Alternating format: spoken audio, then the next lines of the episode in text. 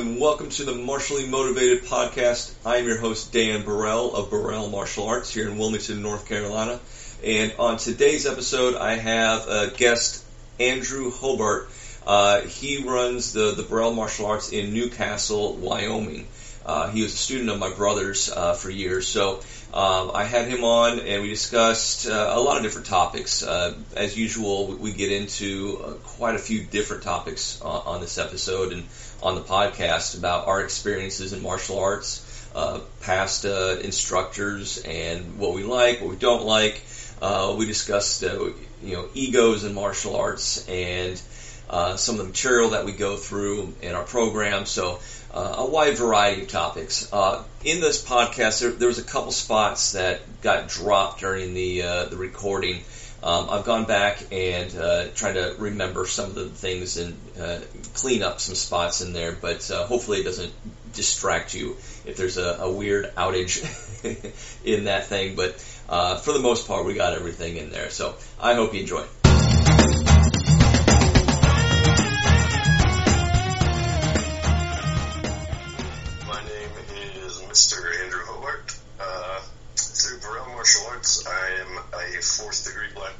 Taekwondo, a third degree black belt in Hapkido. And when did you start uh, Shotokan? Uh, so, that's, I don't have a clear-cut answer to that question. I was either five or six years old, I don't remember which. Um, I started actually with kind of a locally famous studio that taught just generic karate, right? Mm-hmm. Like that's that's what it was called, and there wasn't there wasn't really a lot. Even even now, as I try to go back and look into it, there's not a lot beyond just kind of the copy paste term karate, mm-hmm. right? In the school that I started at, um, when I was a little bit younger than that, even, um, and I don't I don't. I was too young. I don't remember the circumstances that led to me stopping, but um, yeah, I, I'm. It's we'll safely say six years old. How's that? Gotcha. And your parents just put you in it, I assume, and to you know correct you. yeah, yeah, yeah, yeah. So I was born uh, with cancer in my eyes. I only have one eye. I'm legally blind, mm-hmm. um, and. Uh, my my dad in particular thought it was important that I have some form of of self defense training first of all, mm-hmm. because you know growing up in rural Nebraska with a fake eye, it's like walking around with a target on your back that says "kick me." um, so I think that's where it started, but also the mental discipline, right? Because mm-hmm. um, there was a lot that we didn't know about how how the radiation treatment for my cancer and stuff, you know, in my head was going to affect like my social skills and mental discipline and that kind of thing. So yeah. I think I think that both of those aspects had a lot to do with it. Mm-hmm. Now, did uh, have you noticed any like depth perception issues with uh, training in martial arts that you know whether it's dealing with punches or strikes of any kind? Is that uh, it's hard to you know, uh, compared to others that do because you've had it so, for so long, but have you noticed anything like that? Um, if I did notice it, it was, I mean, ages ago, right? Yeah. Um, because, like you said, um, I, I had, I got my first fake eye for my first birthday, right? my, my, my cancer affected me and has affected me in the same capacity for literally longer than I could remember. Yeah. So, I think my brain kind of figured out how to deal with that. I do have uh, a pretty severe lack of depth perception, um, but I've kind of worked around it, I guess is the best way to put it. Yeah. Because I don't, I don't notice it in my daily life, and I train every day. Yeah. Well, I've got two good eyes, and I still have crappy depth perception. Sure. There's a reason why I didn't play outfield in baseball. Stick them at third base, no pop-ups. But I think everyone's got something to deal with. So now, have you, are you still training uh, w- with karate, or did when you switched over, you just stopped? Technically, techniques are the same, but you know, as far as traditionally, uh, officially training karate, have you stopped that, or is it something you're still doing? No, I don't train it anymore. Um, when when Master Roskins. Uh, story. Um, when I got into doing Taekwondo with Mike, I was already a second degree black belt in Hapkido, and Master Roskins found out about my uh, my karate experience, and then he rank transferred me over to Taekwondo at fourth degree, and then I just started with the white belt material and relearned everything. Yeah. so, yep. Um, and, and you're right, the techniques are the same. And what's funny is between Shotokan and uh, the forms that we use now compared to our old A M A F forms, mm-hmm. um, I learned both. Yeah. And the Shotokan forms that we, or that I learned anyway, are almost identical. Like some of the lower ranks, like the white, orange, yellow belt forms, mm-hmm. there's very little difference between them and the lower rank forms in Shotokan. Oh, yeah. Yeah, it was uh, directly taken from it. it. It's There's no doubt about it. You know, General Choi was Shotokan uh, black belt, uh, yeah. I think second degree. Yep, yep. And so he just took that material and ran with it, adjusted it down the road. And that's where you see a lot of the adjustments that are actually in black belt. Uh, it, and that's because that's what he developed uh, more than anything, and adding in the kicks later on. So all that color belt uh, material uh, is very much karate oriented. Uh, that's why there's very few kicks in there early on. But uh, the big difference, uh, and this is more for me, I, I don't think Mike really does this, and I know a lot of studios don't do it, which is the sine wave, which a lot of a lot of places non-Taekwondo will use it, and they just don't know they're using it. But uh, a lot of the... what we do or what I do, sometimes it's very obvious. Most of the time, it's pretty subtle. Uh, it's in the you see it in the form. So, but I know Mike hates it, so he doesn't do it. But so, which makes it no, the same as karate. it, it's funny that such a small difference is, you know, it, in the way that you apply it practically and the way that you teach it. Right? Mm-hmm. Um, how how much of a difference it really makes for being.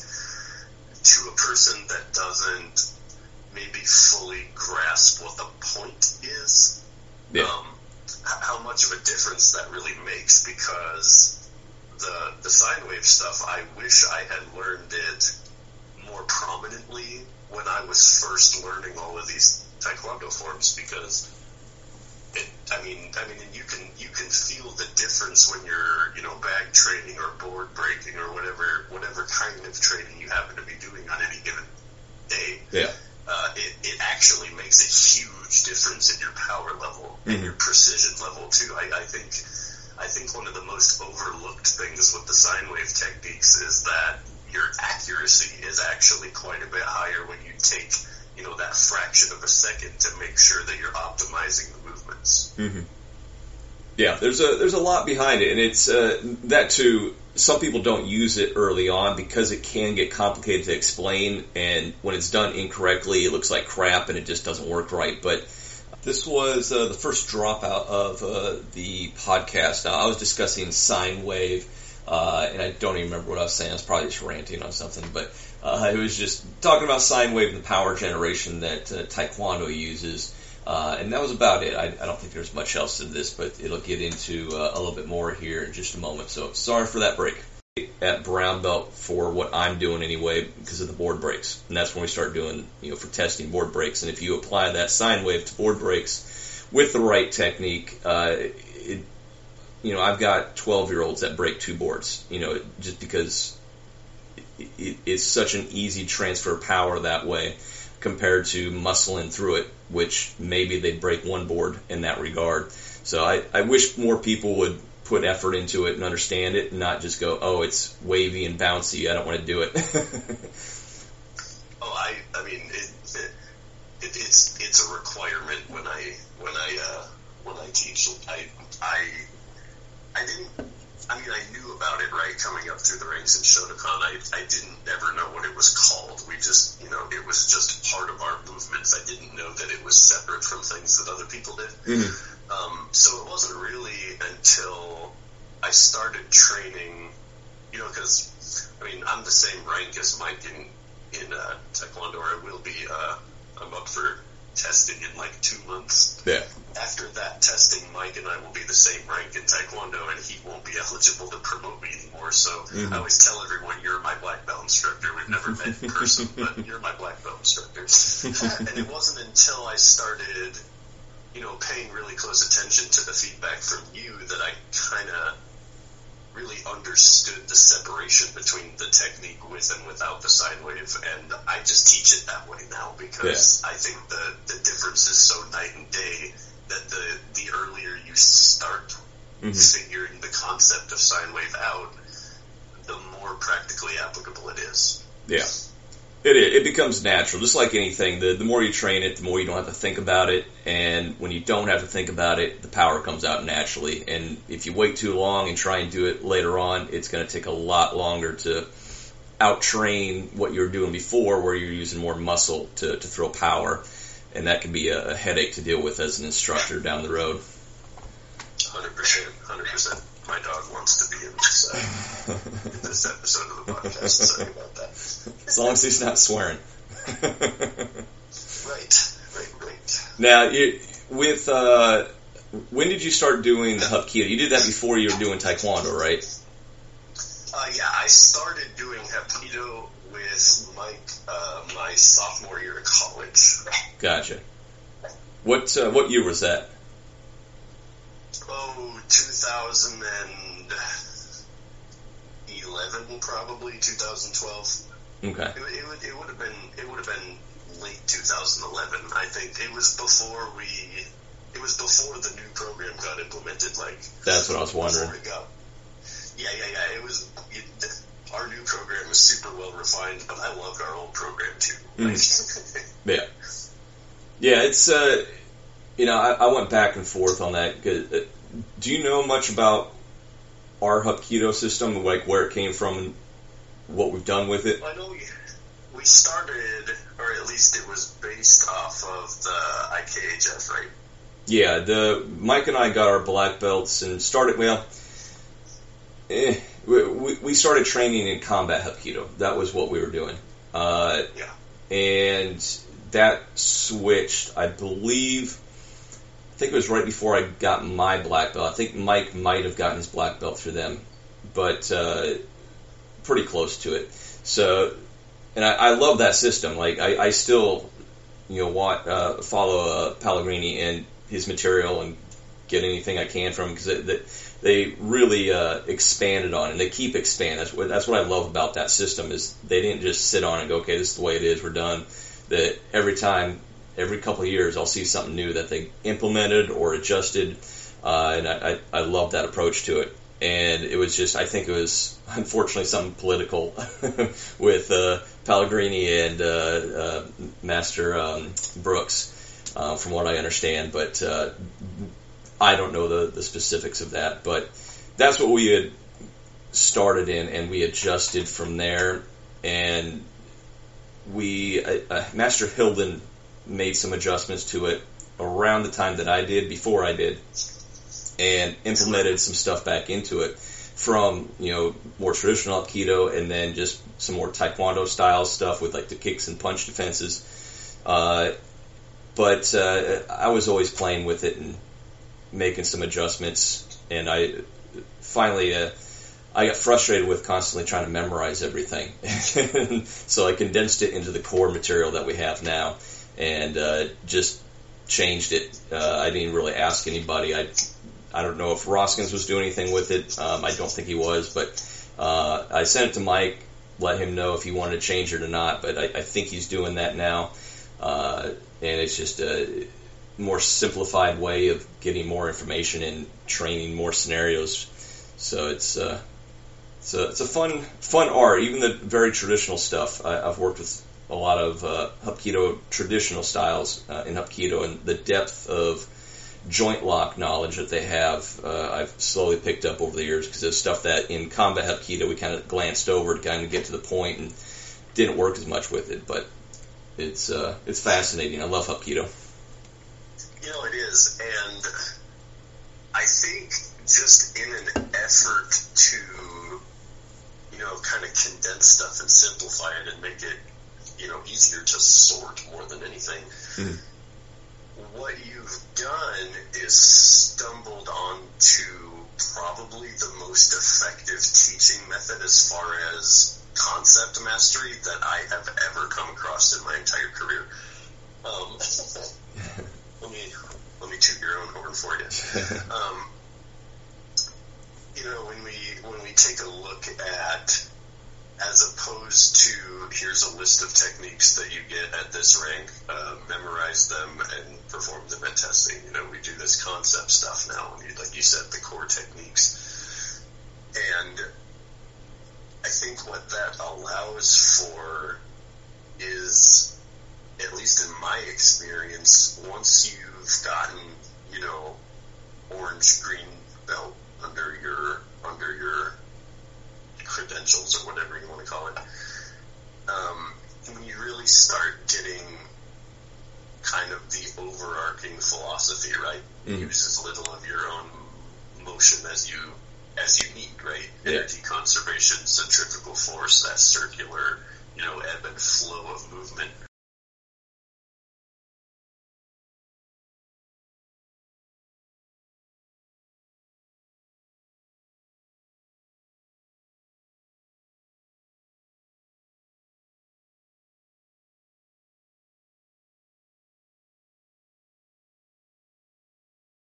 I don't know if it, if it was what you meant to do, mm. but I think you stumbled onto one of the most effective teaching methods I've ever experienced.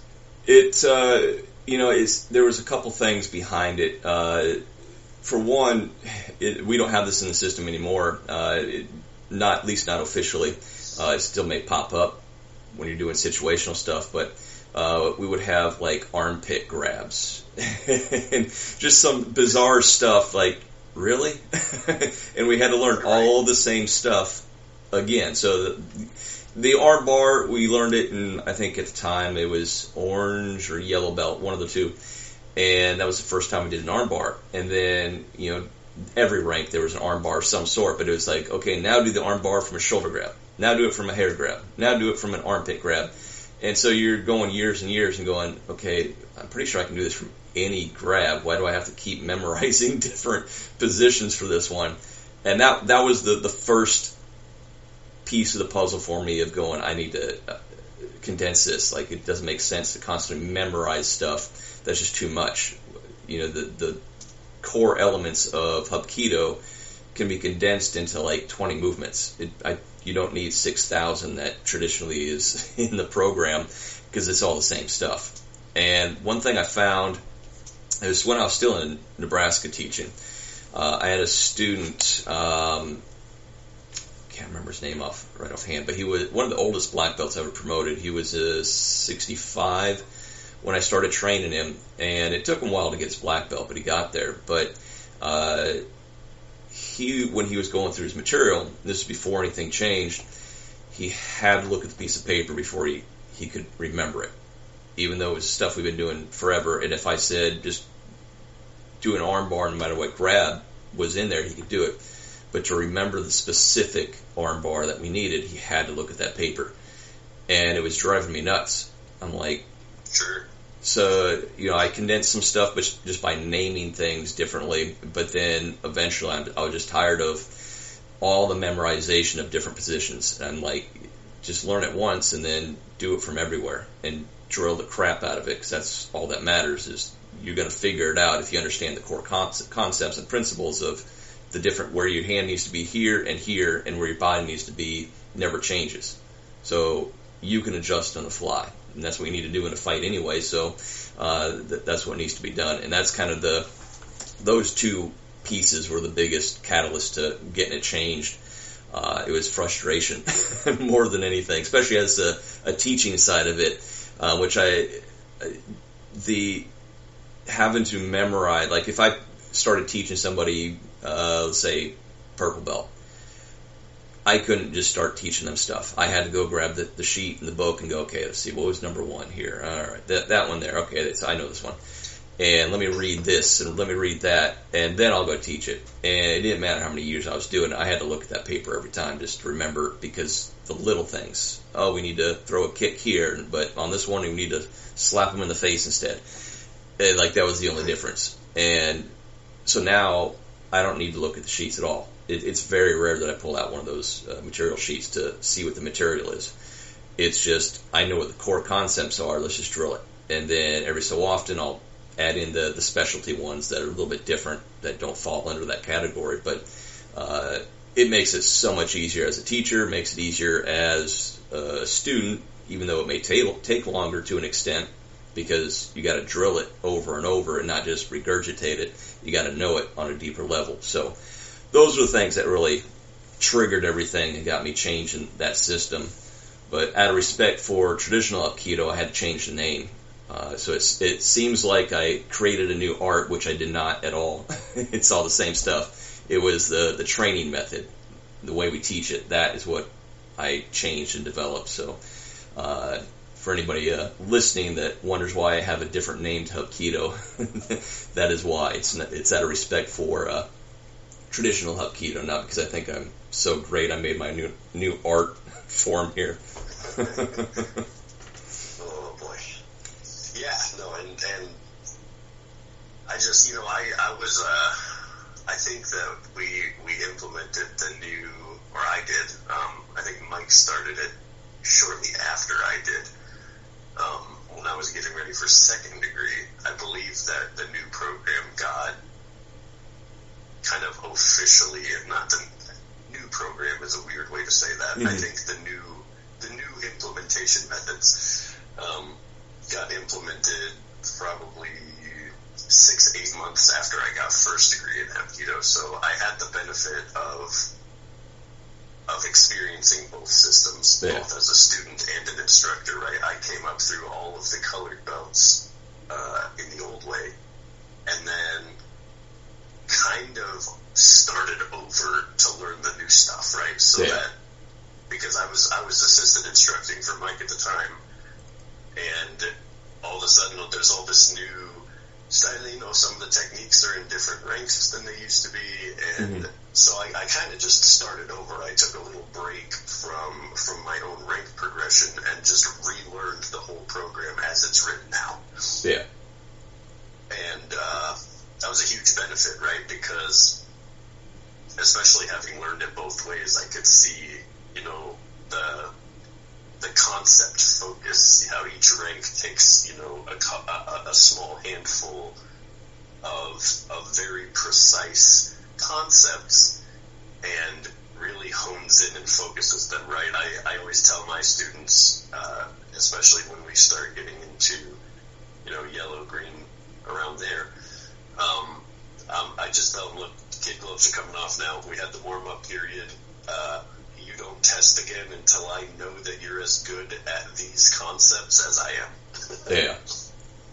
Yeah. And that's the way it has to be with, you know, I've, I've told my students this as well. Uh, I want my students to be better at me at every level. And that's always been the driving factor. Because I, I, I didn't like, I just said didn't like, I wasn't proud of my first degree black belt in Hapkido. Taekwondo, I was. Uh, but I was also a third degree in Hapkido at the time. I learned to appreciate everything. Hapkido, my first degree testing was very bland. I, and I didn't have the, the luxury of having um, a partner that I knew. You know, it was under Master Brooks and had to go down to Columbus for that one. And so I just got partnered up with people that didn't know me, didn't care about me. And I was, man, sixteen, seventeen.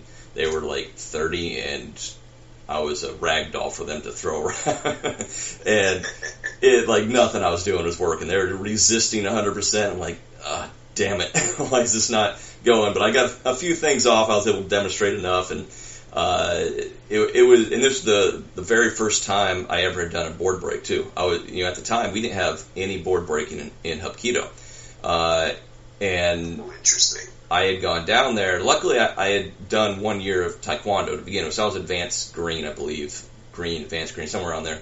Uh, in Taekwondo when I had gone into Hapkido, because I wasn't old enough when I first uh, started at uh, the under, under uh, Roskins there at the North Fork School.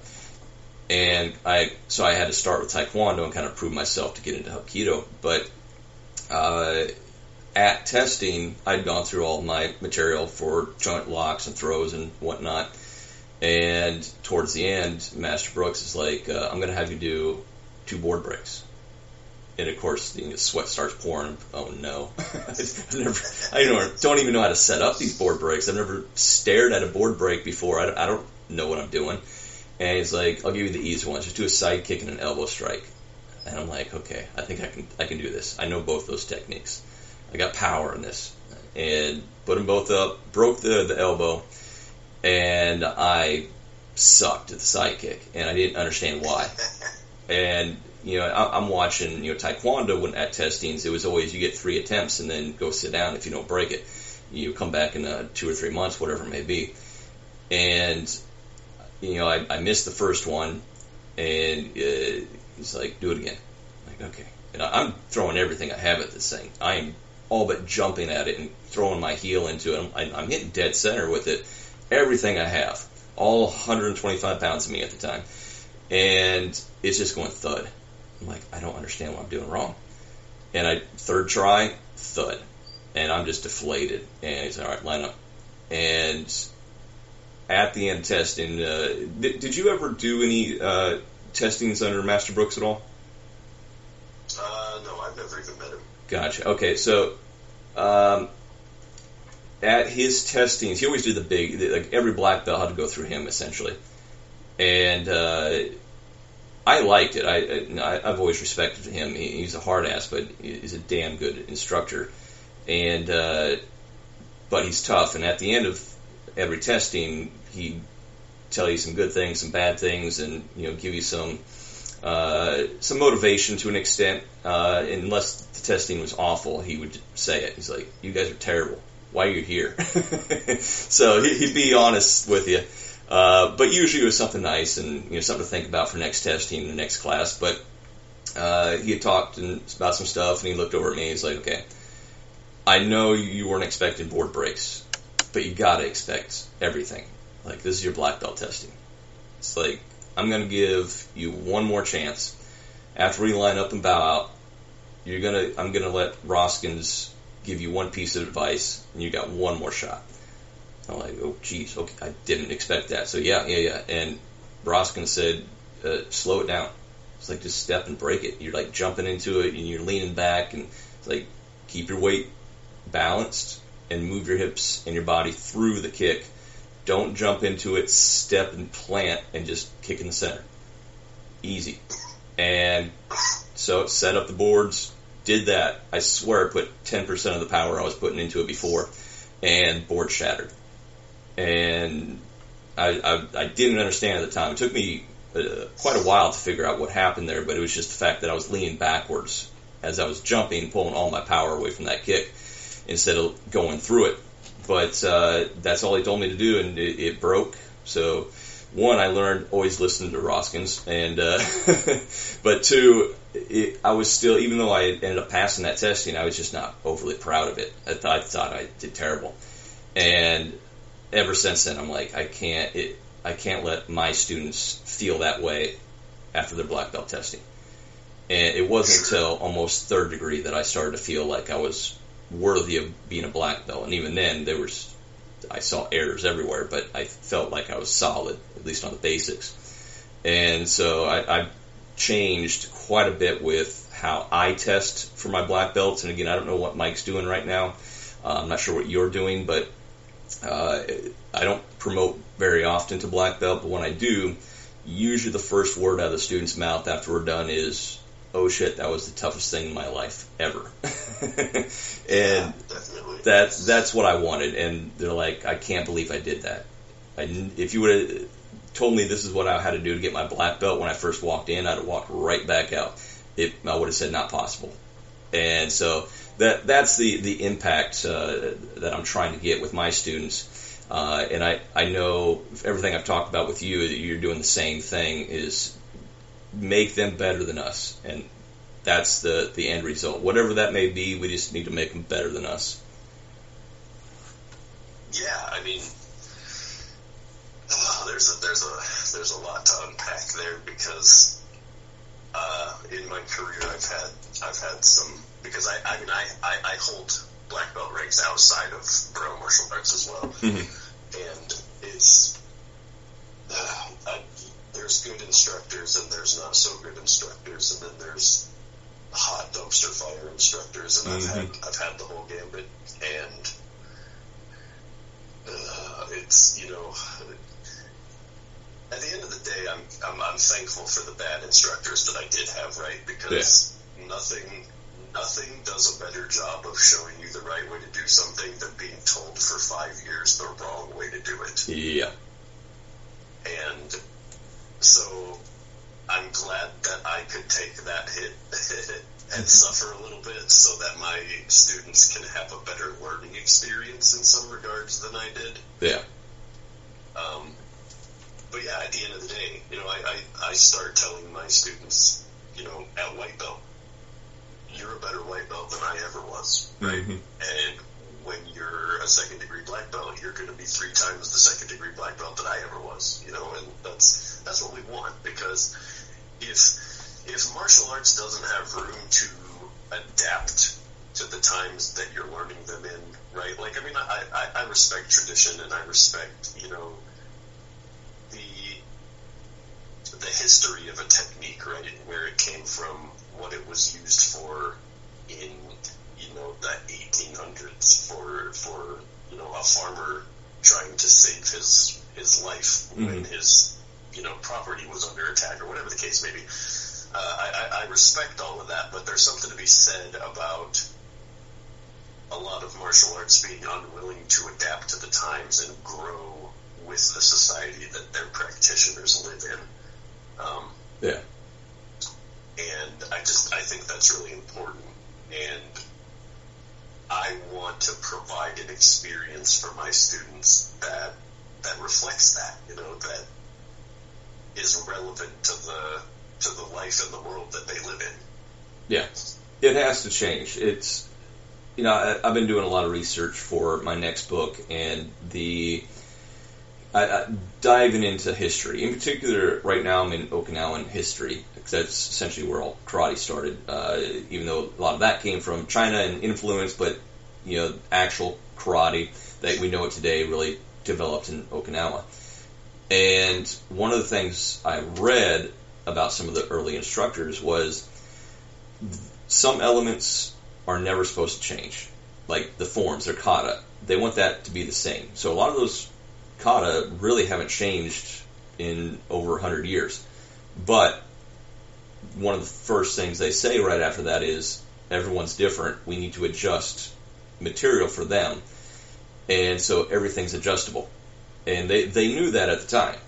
And the the problem, it, for anybody that's listened to uh, some of my podcasts with Brent, I think one of the, the last ones, last two, something like that, we had talked a little bit, because uh, Brent knows uh, Okinawan he, uh, karate. He's, he's great with that stuff. He knows the history of it. And um, he said the same stuff, that uh, they quickly, when, when when it got to the United States, it was usually through military.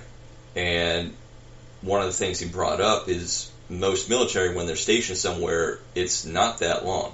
It could be six months. It could be two years. And so these instructors in Okinawa wanted them to uh, get this art out there. So they quickly advanced them, some to black belt, some to sixth degree black belt in, you know, potentially two years, and sent them off and said, this is the way it is. And so they didn't get all the information. And they missed a lot. And now in the States, it's done somewhat differently. Then, thankfully, with the internet, things have kind of comes full circle. And, you know, I, I know for me, looking at techniques that I had learned, let's say as a yellow belt in Hapkido or Taekwondo, at the time, I didn't know I was doing it wrong. I was just mimicking what I was told to do, and I didn't ask a lot of questions. And now, years later, I'll see something that is very similar in an Okinawan-style form or in a jiu-jitsu, and go, oh, that's what that was for. I didn't realize that. So just seeing my own ignorance on that type of stuff, you, you know that's going to be littered everywhere in what we do. And so for people to say that it can't change, it it's just, again, ignorance, that it, it has to change. but we have to understand where it came from before we change it. And that's where the, the difficulty comes in. It's very easy to look at a technique and go, well, that sucks, let's not do it. But do you really know what it's for? But technology changes, cultural changes, there's so many things that need to be adjusted. And, you know, the, the big thing about the United States is we want it now. We don't want to wait that eight years to get that black belt. And you have to. Like, it's just, there, you can get it for, you know, there's places will, uh, even here in town, uh, and I know there's some back in Nebraska as well, that you can get it in a year if you pay enough money.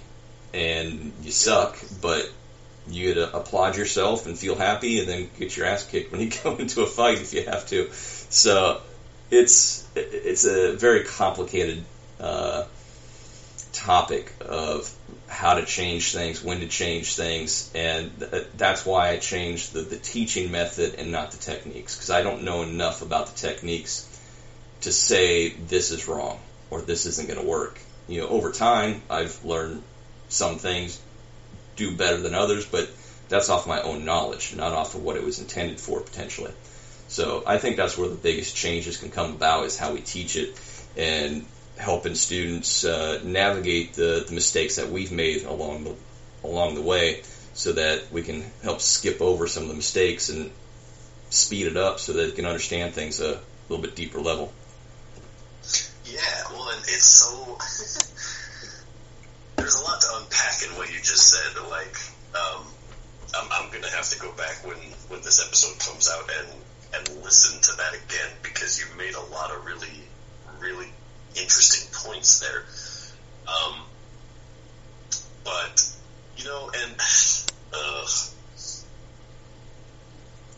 I worked for twenty-seven years to get where I'm at, you know what I mean? Mm-hmm. there's, there's a lot of frustration in me for, for schools or instructors or whatever the case is that that get handed things. You know, yeah. Like, martial arts is not, it's not a practice where you do anyone any favors by giving them something that they didn't earn. Yeah. And, uh, I don't know, man, it's just, it's so frustrating thinking about going somewhere for two years with, you know, simplistic, basic, obviously, combat knowledge in, in one way or another, and coming back home as a fourth, fifth, sixth degree black belt, man, mm-hmm. that just grinds my gears, because I, I mean, it took me, how old am I? thirty, I'm thirty-one, so it took me twenty-five years uh, to get my sixth degree black belt in Shotokan, and that's a lot of long, that, that's long, hard training, especially, you know, when you start as a kid, if it's not something you're, if it's not something that's born instilled into your D N A, you know, with dragons especially, like, how hard is it to keep a six-year-old focused for a, for a full hour of training? Yeah, not so much. If it's, if it's not somebody who wanted to grow up to be a Power Ranger, it ain't gonna happen. Yeah, unfortunately. You know, luckily for me, I was one of those kids. I wanted to grow up to be a Power Ranger. Yeah, it's, and that's the what we got to combat with all the time, especially now, is there's so much misinformation about what we do and what we're teaching. And do you have, what's your youngest that you're teaching right now? Uh, my youngest student is five. Five, yeah. A lot of times, especially at that age, the, the parents bring them in for usually two reasons. One of two re- two reasons. One, they saw the Power Rangers or Ninja Turtles or whatever the, the fad is now, uh, and go and they're like jumping around, throwing kicks in the air, and they clearly love it. And like, wow, he loves it. I I want to bring him into it, and I I have to kind of bring him down to earth, but at the same time, go, okay, that's not really what we're doing here, but I maybe it'll transfer. If he can stay focused, and then down the road he's going to do those, you know, fancy stuff that he likes to do, but that's not day one stuff. Or you get the, the parents that come in and go, my kid is out of control, he's terrible, Can you fix him?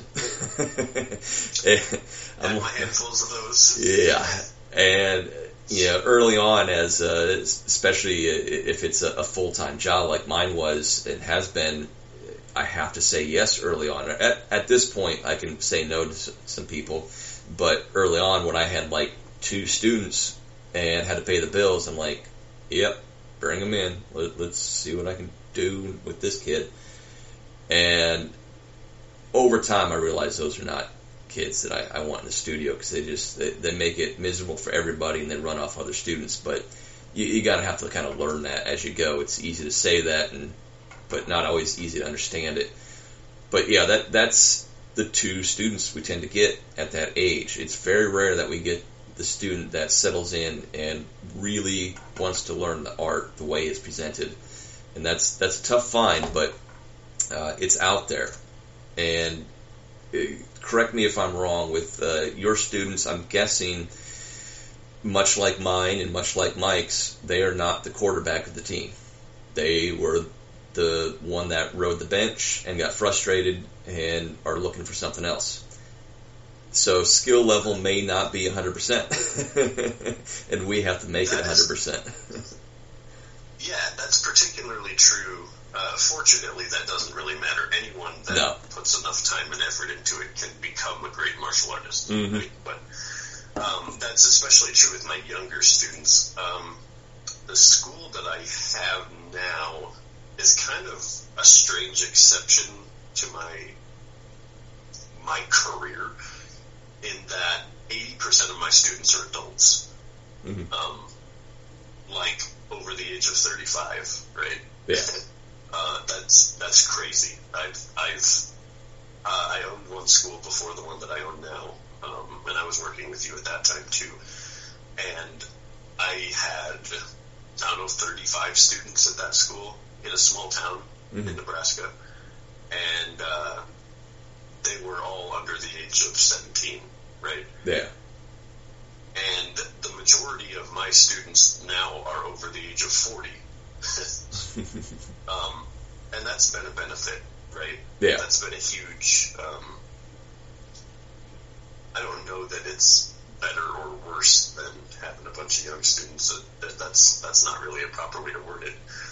But it's been a unique experience for me getting to work with primarily adults, and that's something that was, uh, uh, frankly, a new experience for me uh, with my current school, because I just, I was used to working with kids, right? Mm. And hilariously, um, a couple of my, uh, more than a couple, a few of my adult students came from schools that were primarily kids. And when, when you're having a conversation with a fifty-six-year-old advanced green belt in Taekwondo who, up until he started training under you, had never sparred anyone over the age of twelve, Uh, it, you know, it, it's mind-boggling how how appreciative an adult student is of the experience to work with other adults. Yeah, it is. Because I mean, that that's a real situation. Um, my one of my advanced green belts right now, he's fifty-six years old, retired from the Marine Corps. Um, you know, and so I mean, he had combat. Uh, He had combat training, obviously, before, and he was at a Taekwondo school in Oklahoma for a couple of years and never had a training partner over the age of twelve. Never. Mm-hmm. And so when he came to me and, you know, we started getting into light contact sparring and stuff and the self-defense combinations, that reminds me of another point we'll have to talk about later. But uh, there was a lot from his training at his previous school that he just didn't realize how incorrect and stupid it was until he had to use it on somebody that was more than four foot five. Yeah. So yeah, there's the, I rambled a bit there, but uh, you know, that last little section, there was a lot to unpack there, and there were just so many points I had to pick one, and that's mm-hmm. what I picked. Yeah. It's, you know, it's interesting because when I first started training, I actually didn't deal with any kids until I moved here to to uh, Wilmington. Because uh, the the Hapkido program, like in Taekwondo, e- even at the time with Roskins School, uh, there was an adult class, and that's the one I attended. And so there'd be some teenagers in there, but that was me. I was a teenager at the time too, so I was one of the younger students. But uh, we've always had more adults in that regard, uh, and especially with Hapkido, we just don't teach it to kids. Uh, the It wasn't until I went full-time with the studio here that I even opened it up to kids. Uh, even the Taekwondo program, I was only teaching adults at the time.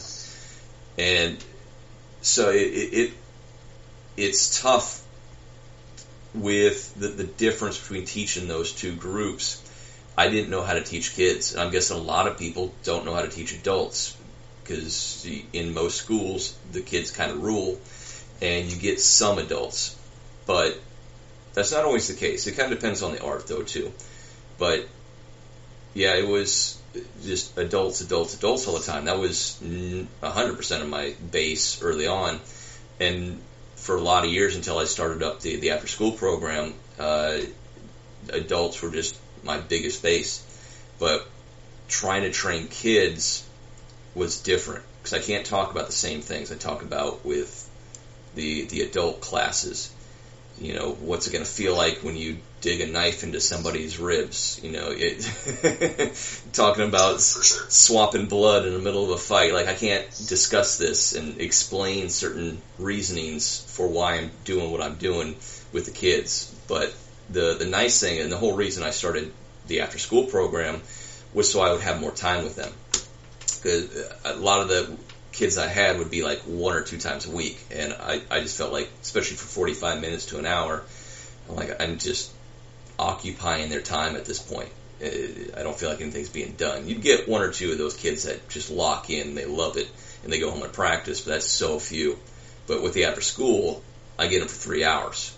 Now, we're not doing martial arts, but uh, you know, for at least an hour, hour and a half, we're doing martial arts stuff with them every day, Monday through Friday. And uh, seeing a dramatic uptick on their, their talent level and skill level and knowledge is uh, huge. 'Cause, you know, when you work with them for that long, uh, you understand them. They, they they trust you quicker. They understand what you're doing. You get to explain things on a deeper level with them. So uh, it's it's fascinating. I, I, have you tried teaching Hapkido to any of the kids? Um. Yeah, so when I did, no, this was years ago, um, but when I went for, uh, you know, we do the, some, some, some behind-the-scenes stuff that some of the listeners might not understand, uh, but we, we have the LEAD program for uh, instructor certification. Mm. So my, uh, my instructor project was uh, a youth Hapkido program, and I'm going to preface this by saying that I have requirements uh, that are pretty pretty rigid, and I don't really bend on. For um, you know, I, I typically I don't start someone in Hapkido that's under the age of sixteen. That's just kind of the rule of thumb, right? And that's kind of my most pliable rule. That's that's that's kind of the rule of thumb that I'm the most lenient on. Yeah. But the youngest. The youngest Hapkido student that I have right now is ten, mm-hmm. and she she's a special circumstance. Um, so, in order for me to let somebody that, and I'm sure you're similar, right, that is under the minimum age requirement for for Hapkido, because there's a lot of techniques in Hapkido. First of all, that and, until you have a better you know, control over your own body movements. Uh, they're hard to do, not only, but they're also super dangerous for a mm-hmm. kid, right? Yeah. Um. So, but she's she's a she's an accomplished Taekwondo practitioner already. I mean, accomplished, whatever. But uh, my point is, she's good, mm-hmm. and she asked me herself. Uh, behind her dad's back. Behind her dad's back, she came up to me and asked if I would be willing to do some kind of watered-down generic Hapkido stuff with her, just because she thought it was cool and she wanted the, the more hands-on self-defense training. Yeah. and I'm like, you're ten years old, and you just snuck behind your dad's back to ask me if you were mature enough to try this. And that's what she asked me. She said, do you think I'm grown up enough to learn this stuff? And I said, the fact that you had to ask me that means yes, you are. So let's give it a try, under the condition that if I even hear a rumor or a whisper or a, a hair on the back of my neck stands up that leads me to believe that this is getting misused in any way, you're done. Mm-hmm. And uh, she loves it, absolutely loves it. And it's, you know, so what I teach her is more based on the youth Hapkido program that I wrote for my uh, instructor certification in Hapkido. And, you know, it's a little more watered down. A lot of the stuff is, it's it's the same, but the progression is a lot slower. I said, don't get discouraged if you're a white belt for four years. Mm-hmm. Like, that, that, that could happen. Yeah. And she said, that's fine. And she comes in, she works her ass off. And I mean, the the level, and it's interesting because she started as a Taekwondo student of mine. Uh, her whole family is, is actually in Taekwondo. And uh, she, so she started as a Taekwondo student with me, and she's, she's ten years old, and she's one of my best Taekwondo students. You know, once in a while you get one that just, they come in and they just get it. Yeah. You know what I mean? She's one of those in Taekwondo. And uh, so she starts learning this Hapkido stuff, and interestingly, the the level of caution when we're working on Hapkido stuff that I've instilled in her has actually made her leadership skills in Taekwondo multiply tenfold. She... She's ten years old, and if I'm working with some higher-ranking students and there's a white belt struggling with something, this ten-year-old girl will walk up to a sixteen-year-old white belt and, and correct their technique and say, hey, uh, when, when, watch your front stance, you're not deep enough, or, you know, make sure you keep your arms up when you're doing this, that, and the other thing.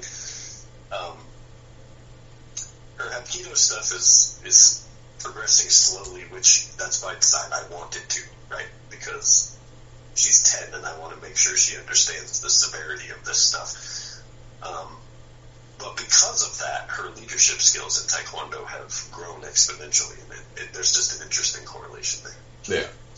Yeah, it makes sense. The there is a sense of confidence in that, especially the way you described it, the fact that she went to you, uh, and you're kind of allowing her to do this.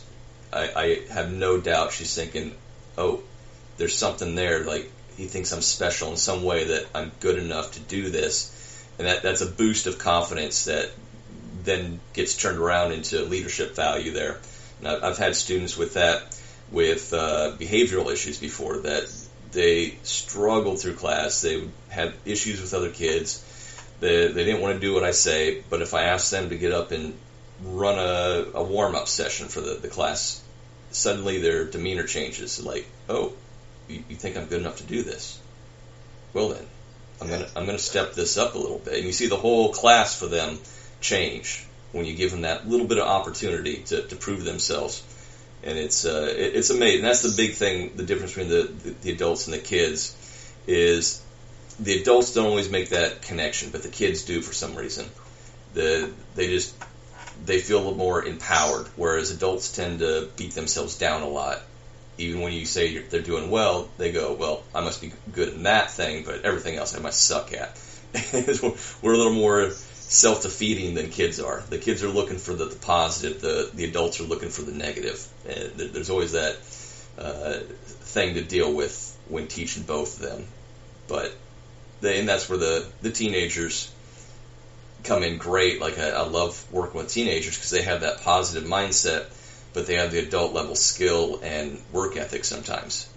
So there's a lot lot behind teaching that I don't think people fully understand how complicated teaching can be and the the constant thought behind it and adjustments. And you know, from the time I was a, a first-degree teaching to now, it's night and day. And I wasn't bad as a teacher then. I just didn't understand so much of that early on, which everybody develops over time. one hundred percent. You know, and there's that's another really interesting point, right? Um, you know, assist, I, I was an assistant instructor for your for uh, your brother Mike for, you know, years when I was in college.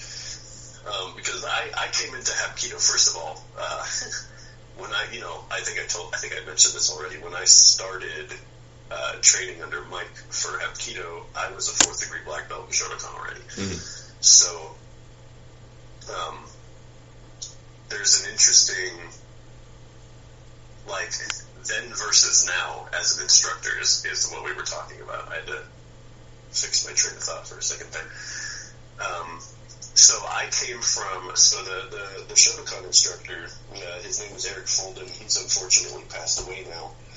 Um, he, he was a great instructor. Okay? The man's brain, he forgot more about martial arts than you and I will ever know. Mm-hmm. And, I mean, the, the man was incredible. He was a great instructor, but he was a horrible leader. uh, he knew technique after technique after technique, and he could correct footwork and eye contact and hand-eye coordination. He had all these really great tricks for correcting technique, okay? And I get a lot of my insistence for excellence when it comes to technique uh, from him and from you. Um, but, you know, martial arts is forty-nine percent physical and fifty-one percent mental training. Mm-hmm. If you don't have the confidence and the mental discipline to back up your physical training, it's useless to you. Yeah. And uh, he did not know how to teach the mental side of it. He was very, uh, I mean, he, he was kind of a dick, right? Is, I guess, the point I'm getting at. Um, and So then I came to, um, I had a couple schools in, in different disciplines between uh, the bulk of my Shotokan training and when I started with Mike. And I had the opposite problem. I had this great, this great instructor who uh, is still alive and will probably actually listen to this because I told him to, so I'm not going to mention my name. But uh, he had the opposite problem. No offense, buddy. Uh, He was really good at the philosophical side of martial arts, right? Mm-hmm. Training not only to be able to defend yourself, but mentally training to wake up tomorrow a better person than I was today. Yeah. You know, that concept, he was really good at instilling that in people and motivating people to push to just be better people, right? Which is a huge thing that I learned from him. Um, and, and incorporated my own teaching style similarly to the way he taught it to me. Uh, great motivator. Terrible martial artist, physically. Terrible. And he just did not know how to teach technique, right? He would show you kind of a half-cocked way of doing a technique, and as long as you more or less mirrored the way he did it, uh, it was good enough. Yeah.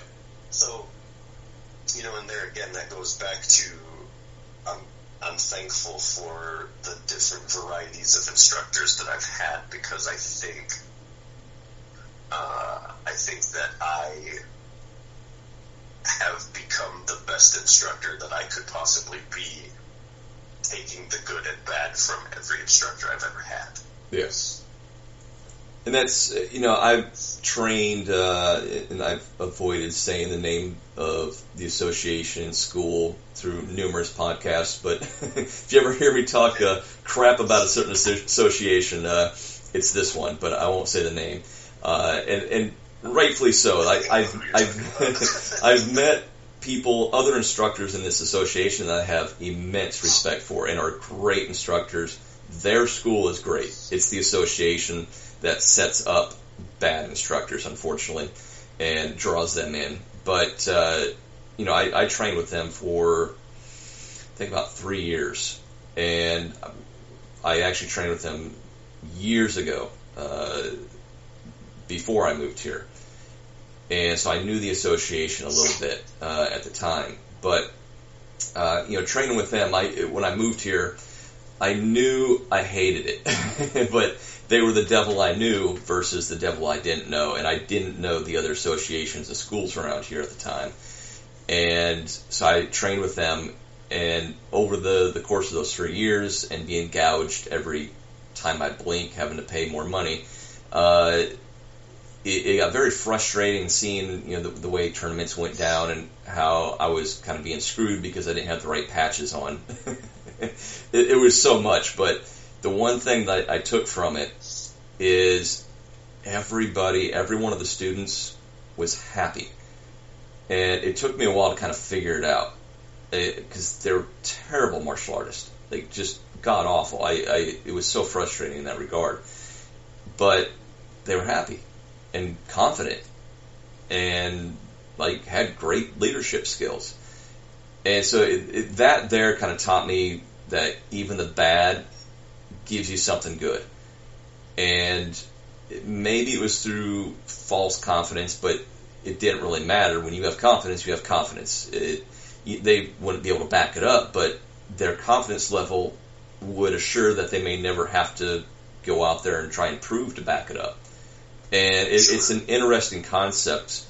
And these people were getting, you know, first degree black belt at, you know, four years old, and after one year of training, and me watching them fall down eight times during their form and get the crap kicked out of them at sparring, and then going, "Here's your black belt." I'm like, oh, jeez.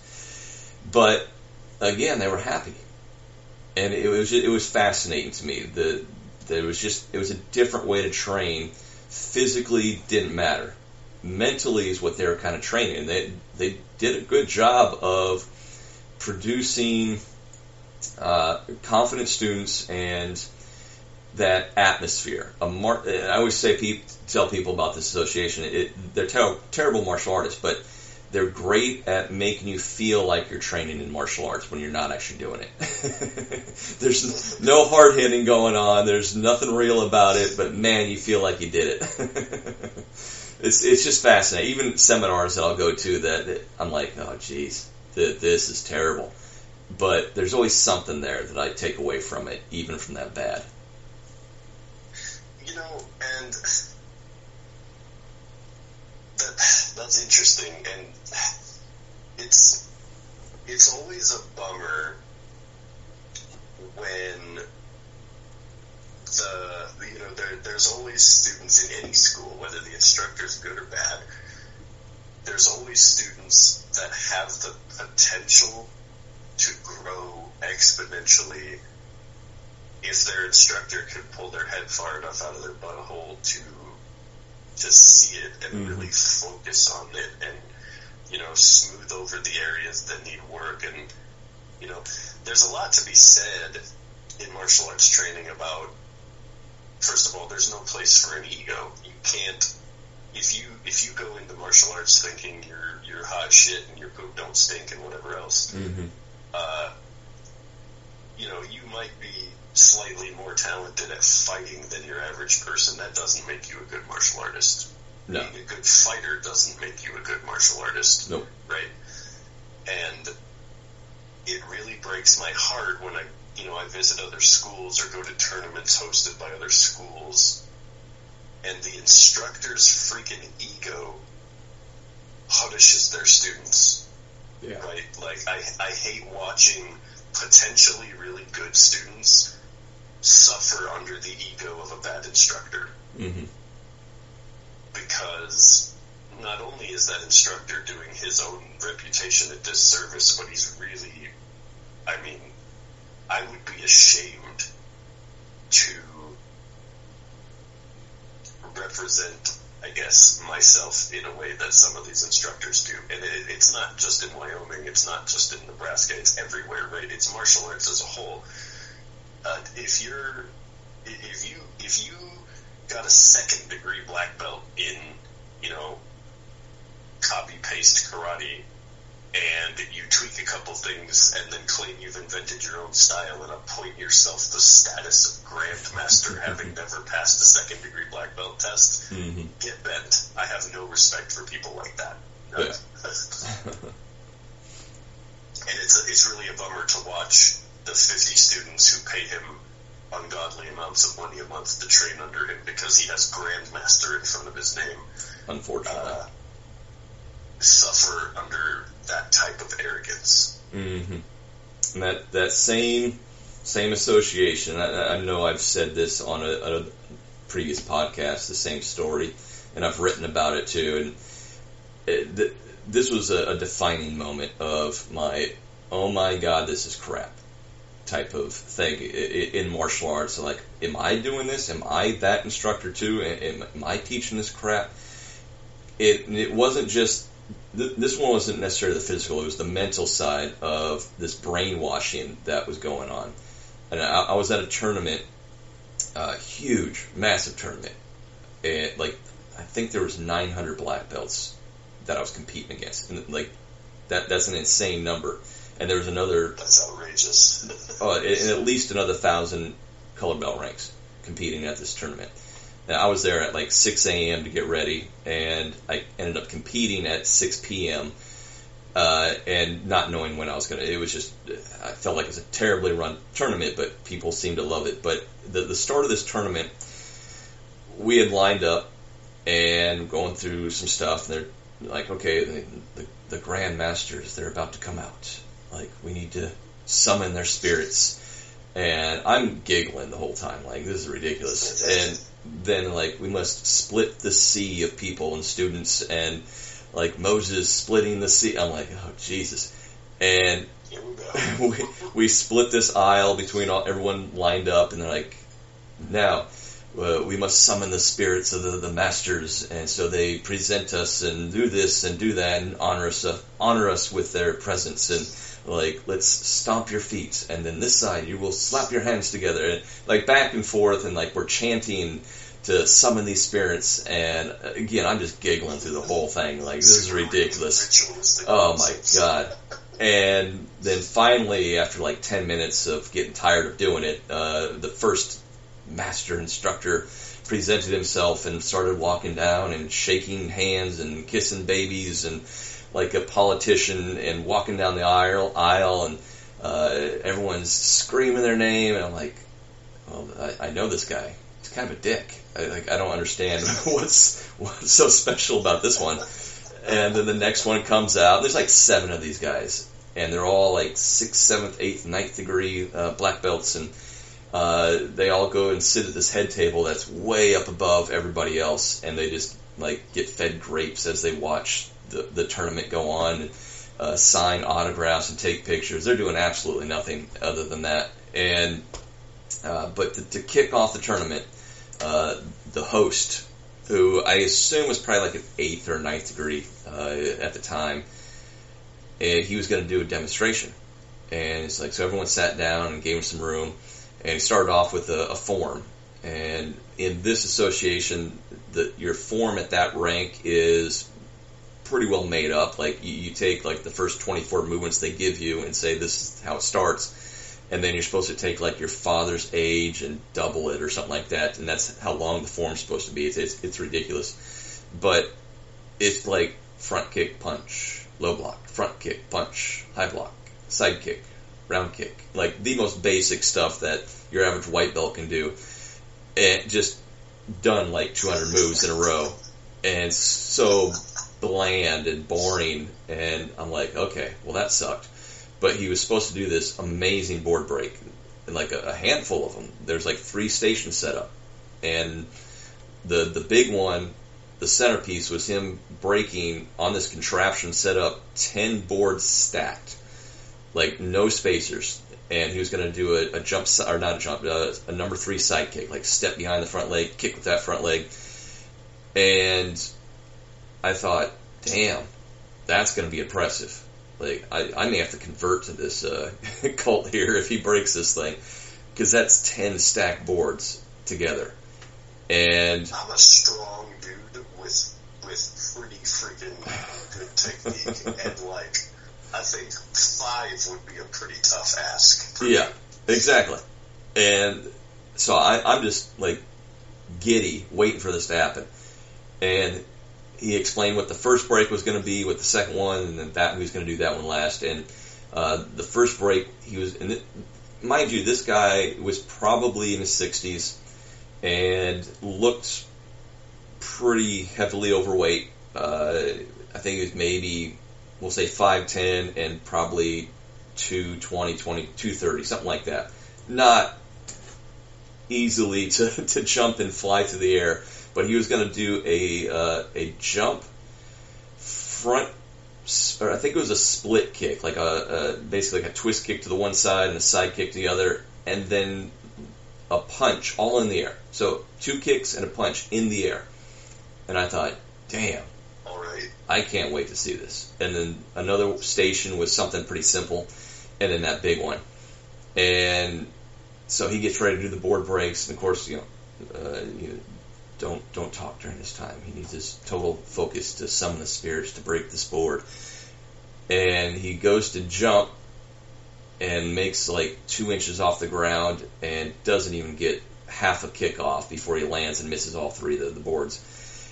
And I'm like, well, what the hell was that?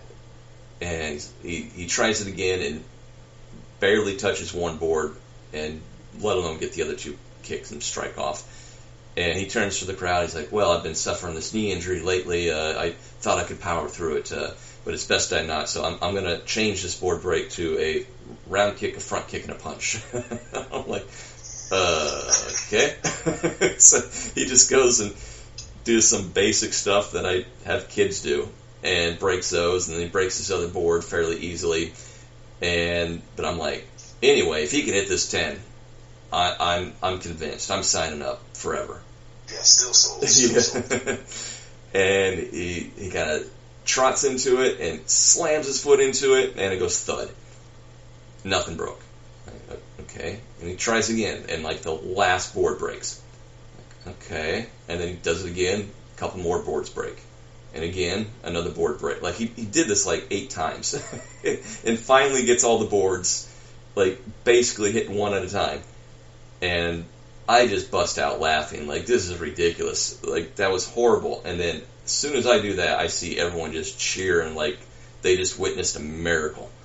And I'm like, oh, no. this, this isn't good. Oh, it, it was painful to watch. The whole rest of the day, I was I was stunned. Like, did they really think he did something special right there? Like, I, I'm shocked at this, and all day long they're like kissing his feet and bowing at him, and I'm just like, oh my god, and just that the ego behind that, and to that the confidence to go out there and do that when, when there was no chance of him doing that was just mind blowing to me.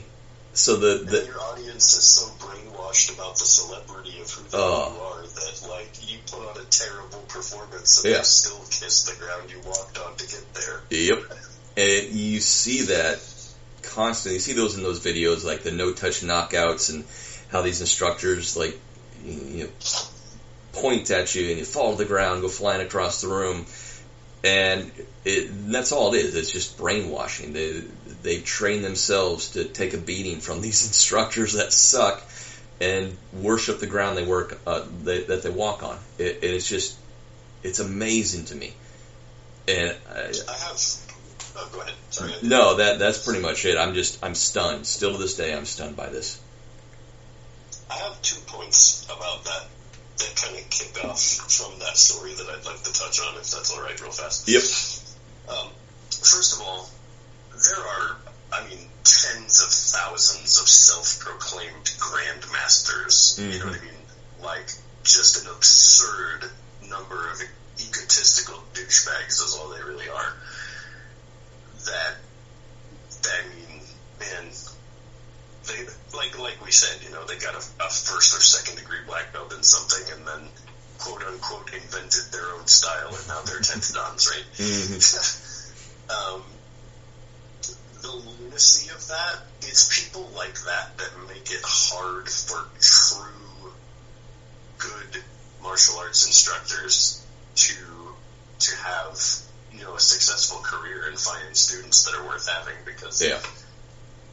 you get one bad experience with a pompous ass like that, and that, I mean, to, to someone who who can't see past it or doesn't have the experience to know that that's what's happening, they have that bad experience, and that just ruins martial arts for them, right? Because yeah. that's how everyone is, obviously. Unfortunately.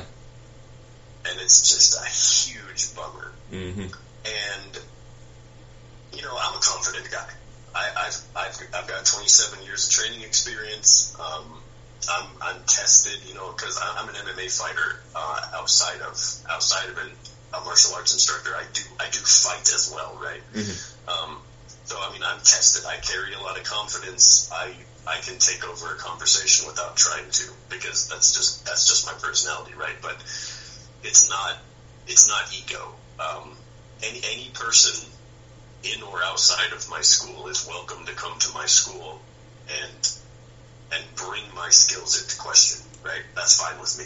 Yeah. I'm not afraid to prove that I'm that I'm a valid instructor, right? That's easy. The part that people don't understand, okay, so we talk about, and I heard, I, I, I listened to the episode where you and Brent talked about uh, talked about the rank of master and when you feel like you truly deserve that, right? Yeah.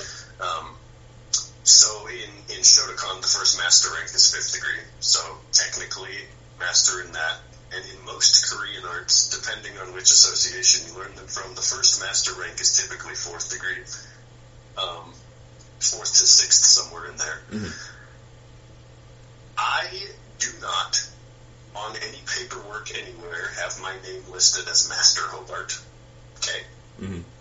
Uh, in rank, sure, I guess. Uh, my students call me Master Hobart. They have at every school I've ever been at. Um, I don't and will never ask anyone to address me as Master Hobart. Okay, that's a title that your students give you if they earn your respect as an instructor and think you're worthy of being called that. If you ask someone to call you Master So and So, you don't deserve it. Mm-hmm. Yeah, and that's uh, you know, a lot of people don't realize. I think, and this is traditional with uh, you know, Okinawan, and I'm guessing most styles. You never call yourself a sensei or sabinim or master. It's the no. students that call you that. You you don't state it. You shouldn't have to state it. Your actions will develop that, or they won't, and you shouldn't have to care about it. It's not something you do. It's it's their way of presenting uh, your name out there, whatever it may be. And it's the same thing. I I don't. T- most of my students call me Mister Dan. The, even my kids, I just I don't really care. it's it's just the way it is. But I've had a few students say master, but usually it's people that came from other arts that their instructor at the time demanded they call them master. So when they came to me, they're like, "Oh, Master Dan," I'm like, "Nah, eh, whatever. You don't have to call me that." Like, it's just conditioned for them. So yeah, it's it's strange, and I, I've never really put much effort into it in that regard.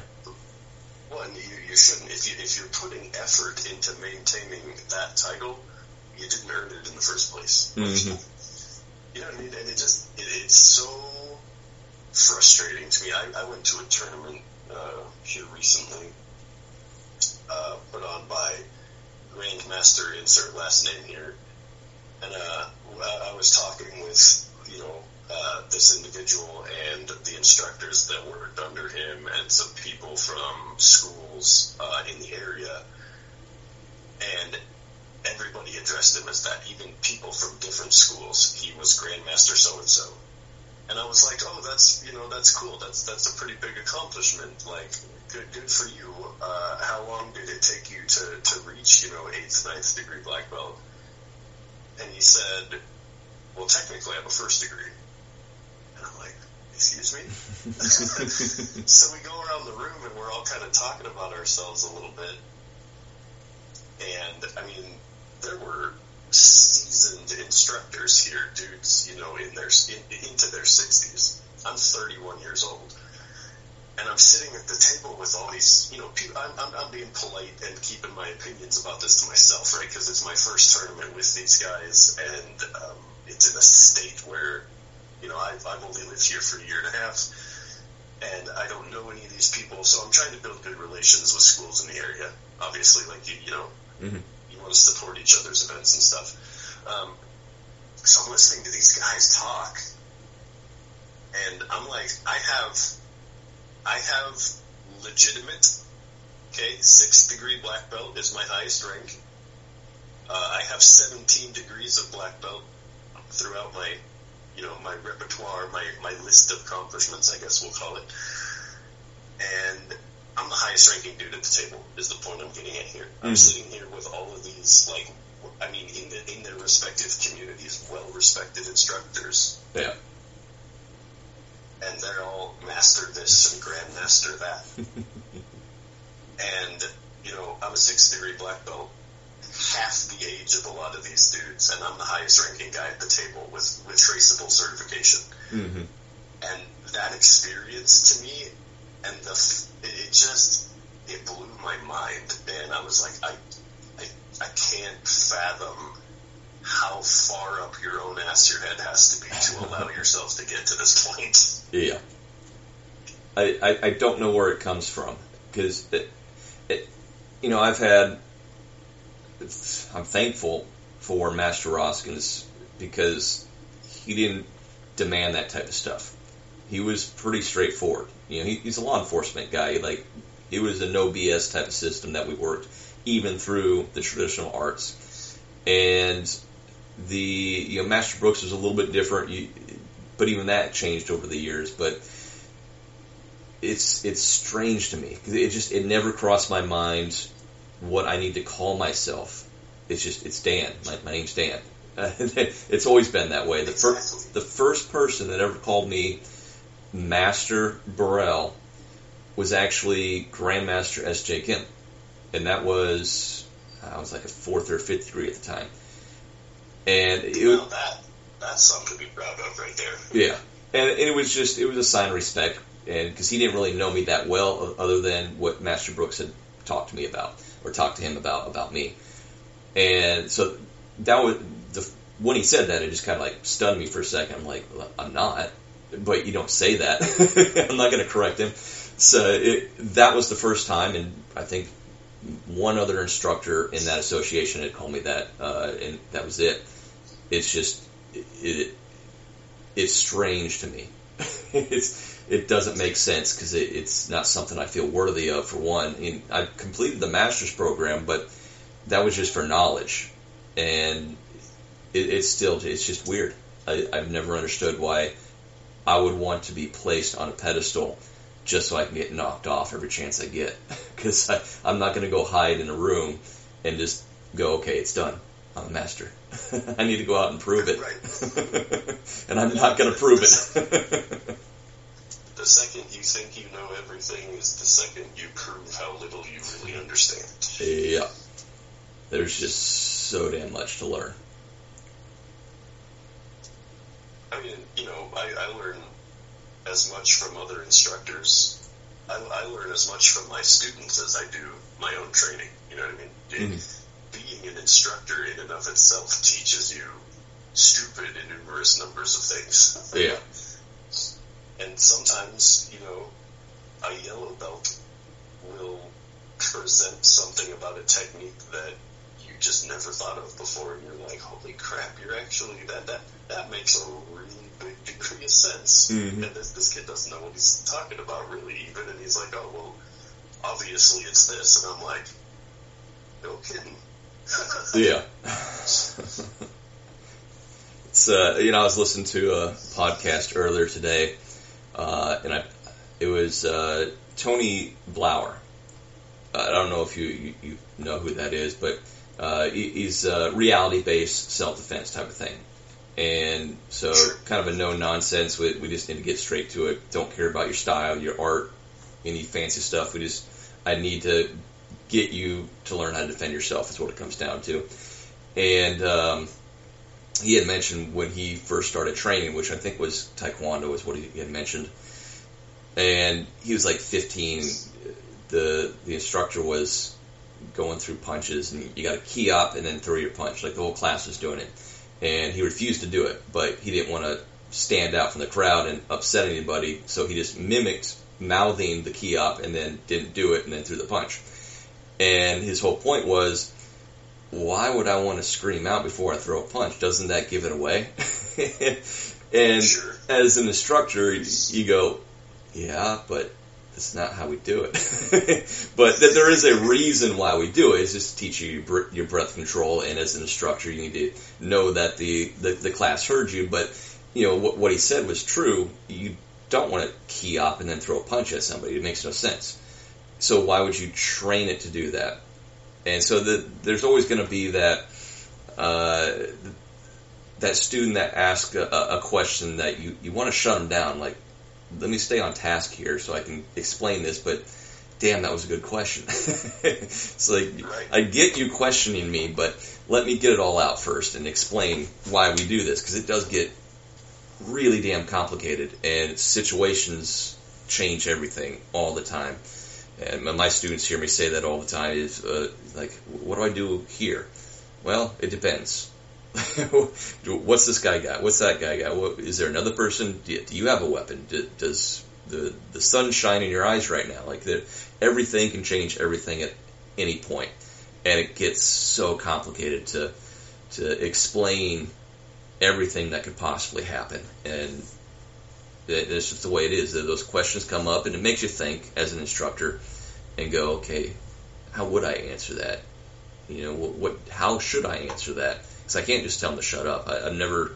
I know Mike and I are on the same page with this. Uh, the, the the answer of that's the way it's always been pisses us off. Like, I don't care the way it's been. one hundred percent of the time. Yeah, it's uh, if I don't know the answer. Sometimes I kind of get around it, but for the most part, I say, I, I'm not really sure. And th- I, I, at this point, I know how to answer most of these questions, but every so often, I'll get a, a really good question from a, a student, and I go, you know what? I don't really know how to answer that right now. Like, I'm going to have to get back to you on that. And you know there's instructors out there that will just B S their way through it and lie to you and say they know it, or tell you to shut up, or that's the way it is, and it's it's terrible. That goes back to us wanting our students to do better than us, and if we just tell them to shut up and do what we say and what we've done all the time, then it's not going to do that.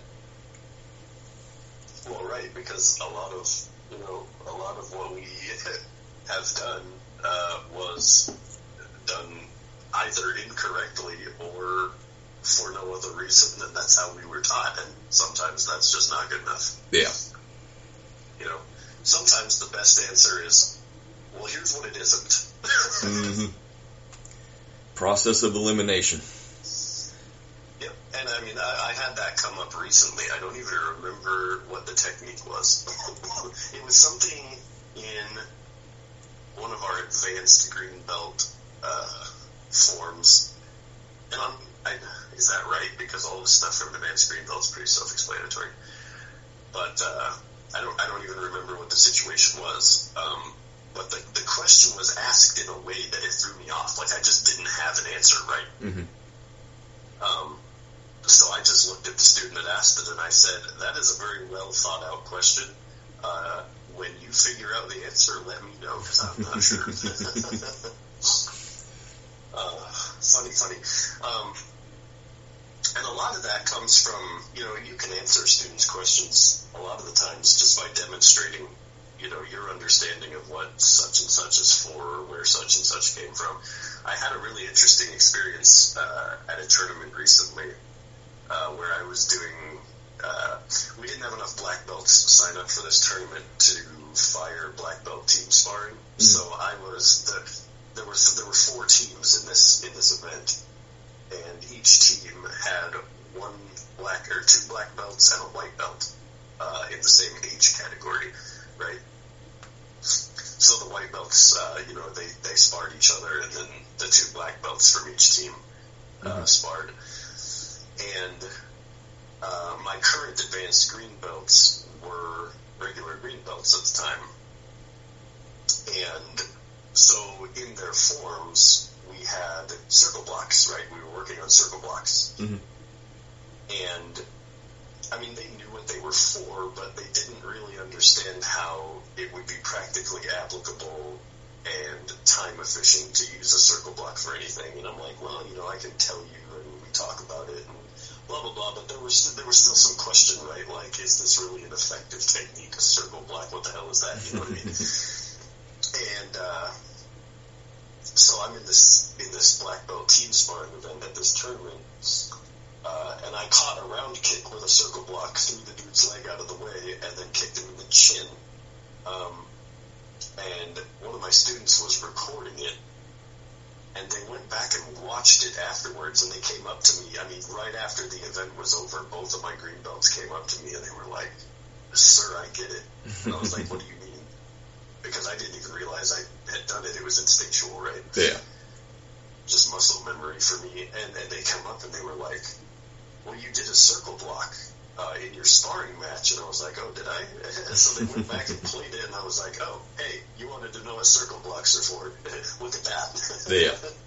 And that, that comes up a lot when I try and explain what forms are for. Because a lot of people hate forms, and I get it, but uh, I actually enjoy forms, uh, more so now than I did when I first started training with them. But it, I, the best way I can explain what a form is, it's just a self-defense movement that you train in a very particular manner so that you have a, a memory of how to train it, and these are the movements that you need for your rank.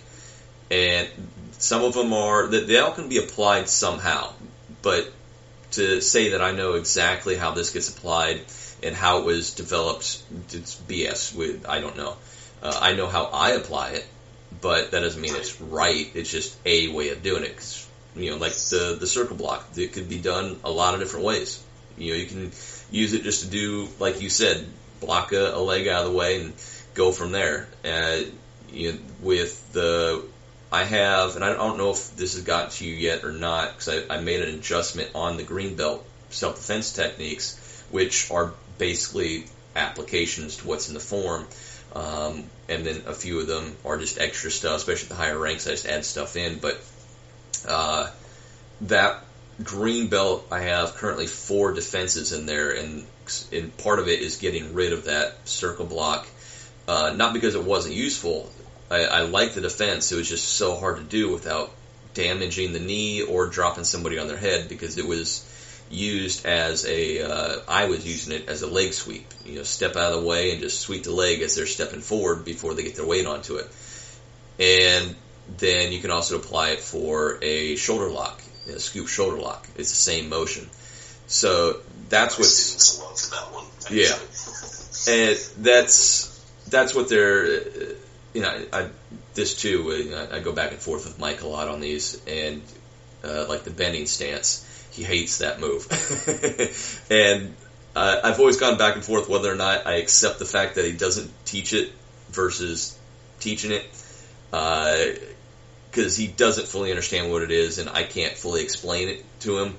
Uh, I know what I use it for, but to say that's what it was intended for, I have no idea. But I implemented a fourth uh, defense that replaced that one, and it makes use of that bending stance, but I know he's refusing to do it right now because he just hates it so much. He like he physically and mentally cannot see it, uh, what I'm doing, and it's it's frustrating. So I, I just let it go. So I don't know if that one's got to you or not, but it's actually a great technique because again, it's something we use in Hapkido all the time. Uh, it's just applied uh, through the bending stance. Right. Uh, I'll have to. This is on the.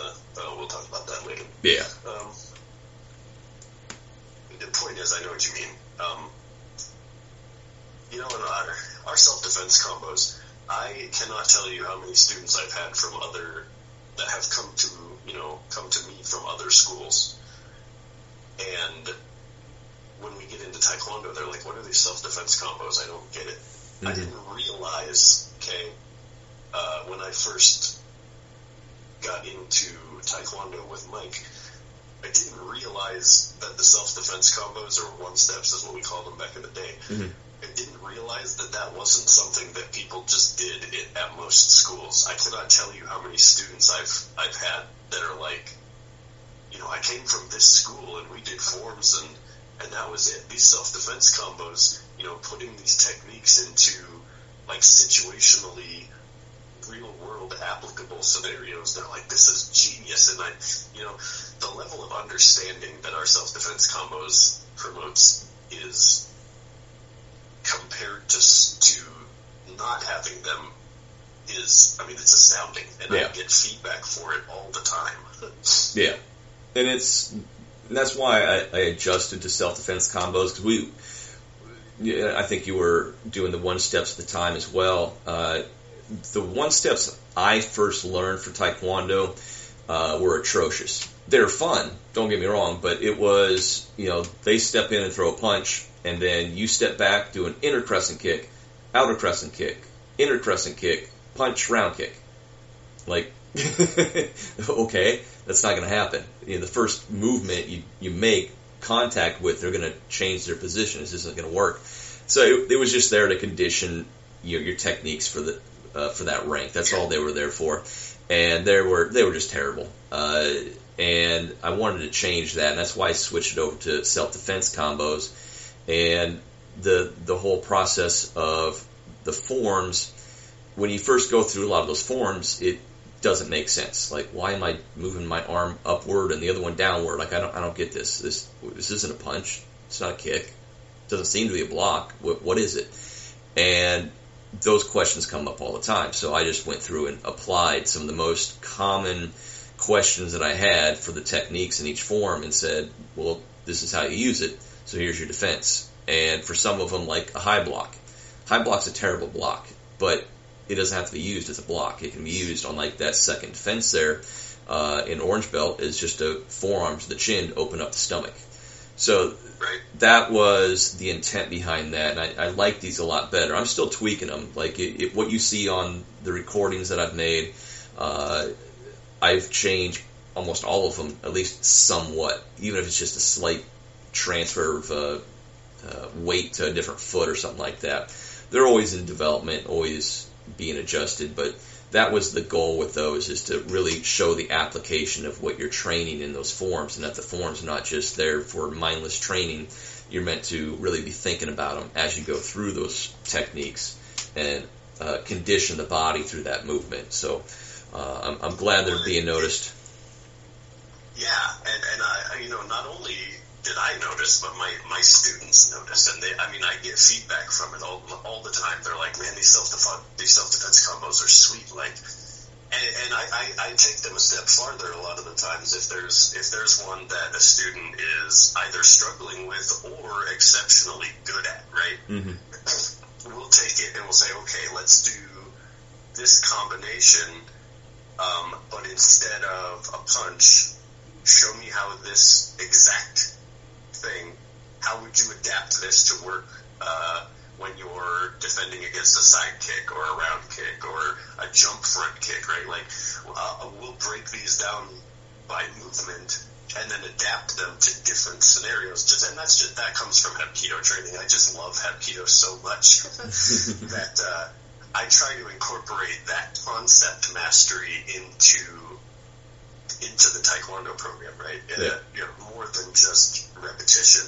Let's break down these movements, analyze what we're really doing, like biomechanically speaking, and apply it from the same situations with different attacks. Or maybe instead of ending this one with a shoulder lock, Uh, there's something in the way and you don't want to murder your opponent, so let's change this and see if we can end it on an armbar. Like, we will take these concepts from the self-defense combos and kind of chuck them at the wall and see if they stick, right? Mm-hmm. And and they do.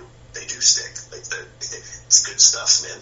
Yeah, and it, that's what I want is uh, people to play around with them. They're, they're there not as set curriculum specifically, uh, but as starting points, so that people understand what they're for in the forms, and then you can adjust however you need. I, I'm, like I said, I'm constantly making tweaks to them, uh, and not just as curriculum, but per person. Some people, like you said, just they physically can't do this one movement. That's fine.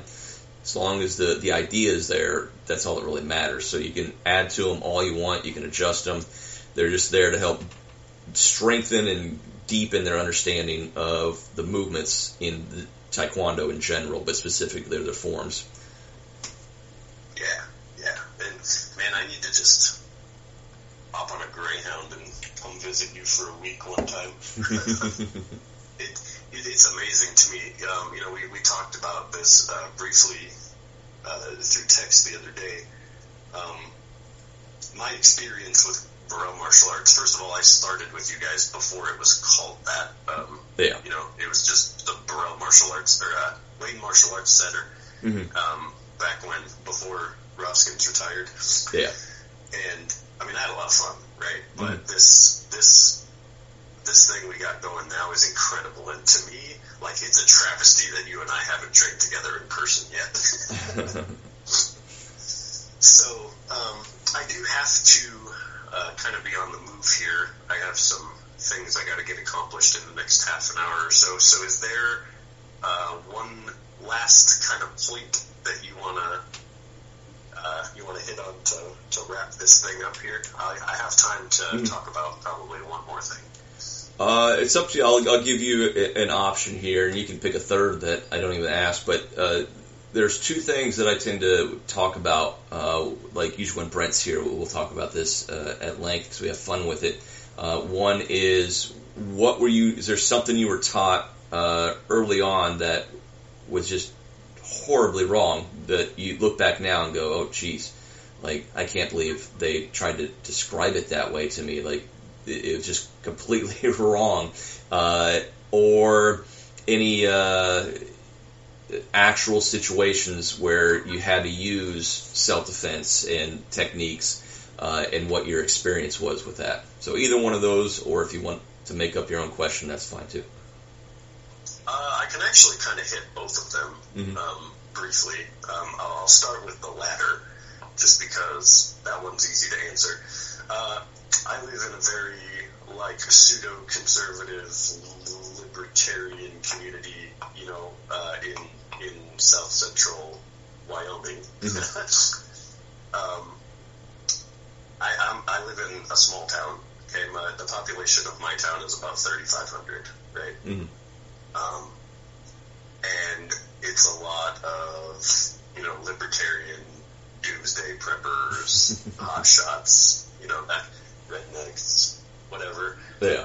Um, I can't go out and enjoy a drink on a Saturday night at a specific bar in town because I have a reputation here. First of all, I'm the blind guy who wears sunglasses at night. Second of all, I'm the martial arts guy in town, yeah. right? It is very difficult for me to go enjoy a drink at kind of the...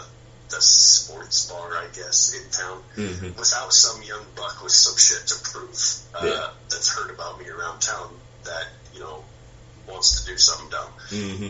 And, um, you know, my, my verbal de-escalation skills are, because uh, I, I worked in mental health for years, right, yeah. uh, with uh, a lot of adults with paranoid schizophrenia and manic bipolar and Uh, et cetera. So my verbal de-escalation skills are pretty top-notch. Yeah, I can I can verbally diffuse most situations. Um, that's not always the case. I'm not going to go into super detail. Uh, um, so I'm leading with this because it ties into the things I was taught that don't make sense. Yeah. Um, I, I've been in a handful of scraps. I'll put it that way. Yeah. And. Um, You know, in, in the, and I like the way Brent worded this in one of the last episodes. Um, I can verbally de-escalate most things. Otherwise, I'm, pre- I'm a pretty defensive um, reactor, right? I don't I don't start fights. Why would you? Mm-hmm. Especially when you, you know, it, it it's possible for a person to, um, you know, if if you get. If you get legal consequences for being involved in a physical altercation and you, you really mess a dude up, mm-hmm. you know, and, and your small-town Wyoming court judge knows that you have training and the dude that you annihilated doesn't, yeah. it's probably not going to end well for you. No. Um, so I just go out of my way to avoid it, right? I'm not a hotshot. I'm confident, but, you know, my poop smells as bad as anybody else's does. um But something that kind of plays into that, that people don't understand often, right, is kind of a law of physics. When you hit something, it hits you back with the same amount of force that you hit it with. That's the whole con- one of the concepts of sine wave, right? That's why yeah. we, we take these extra steps to optimize the power. Uh, I was taught very early on um, in in blanket karate, is what I'll call it. uh, that if your technique is perfect and, you know, yeah, the point is you can become a one-punch man, right? You yeah. punch somebody in the face and it knocks them out and you'll walk away with your head held high and blah, blah, blah. Okay, first of all, unless you're insanely lucky, your first punch isn't going to knock anyone out. No. Second of all, I don't know if uh, you viewers at home uh, have been privy to this secret ancient martial arts information. Punching someone hurts, okay? If you've ever punched somebody in the forehead or the temple or the jaw, okay, teeth, ouch, right? Punching mm-hmm. things hurts. And to assume that you have the wherewithal to defend yourself effectively, having not conditioned yourself to know what it feels like to hit something, okay? Get that out of the way before you have to use it, because it will shock you more than you think. Yeah. um, and the other thing, okay, can we talk just, this is kind of where I'm, I want to end things on this conversation. Mm-hmm. Um, but I'm interested to hear your feedback, because I used to hear this all the time, and I still hear it all the time from uh, people in the military and other martial arts trainers. Uh, what are your thoughts on someone who approaches you and tells you that they're a black belt in something and their hands are legally registered as lethal weapons? Yeah, I've done an article on this. Uh, it's uh, ridiculous. Um, The, I don't know. If, exist. No, I and that's that's what was so hilarious. It, in the article I wrote on, I, I have a series that I'm writing right now, uh, myths and misconceptions in martial arts, and that was one of the first ones I wrote up because it was just hysterical to me. And you know, with you know Roskins, he's law enforcement, and if anybody, and he knows criminal justice. That's what he went to school for. So if anybody knew about that, it would have been him. And so when I got my black belt and that didn't happen, it was pretty obvious. And then one day I was teaching, and this was when I was probably seventeen, maybe eighteen. I, I know it was in high school because I remember who was there that day. It's, it was another student that uh, I went to school with, and we were in the same class. And he had come in as a supposed black belt in supposedly Hapkido. Uh, that he was trained from his father, who is supposedly a ninth degree, ninth degree but has no, you know, uh, certifications whatsoever. So it, it was crap. But nonetheless, uh, he thought he knew everything. And another student who was a green belt with us at the time, uh, they were talking about that. And I'm, this is after class, and we're, I'm closing up. And but we always just chatted after class, and that's the conversation it went into. And I was just listening. Because I, I knew the answer to this, but it, it, one's like, yeah, uh, you know, you know, you don't have to register for to get your hands registered as a lethal weapon uh, at black belt, and I kind of giggled to myself because it's crap. But they uh, they kept discussing it, and the one kid's like, yeah, I remember when I had to go do that. My dad made me do it when I was younger, and you know, it was to keep me out of fights. And I'm just listening and trying not to bust, bust out laughing. And then the other guy, who was a green belt, was like, yeah, I remember how to go do it. And I'm like, what? You're not even a black belt.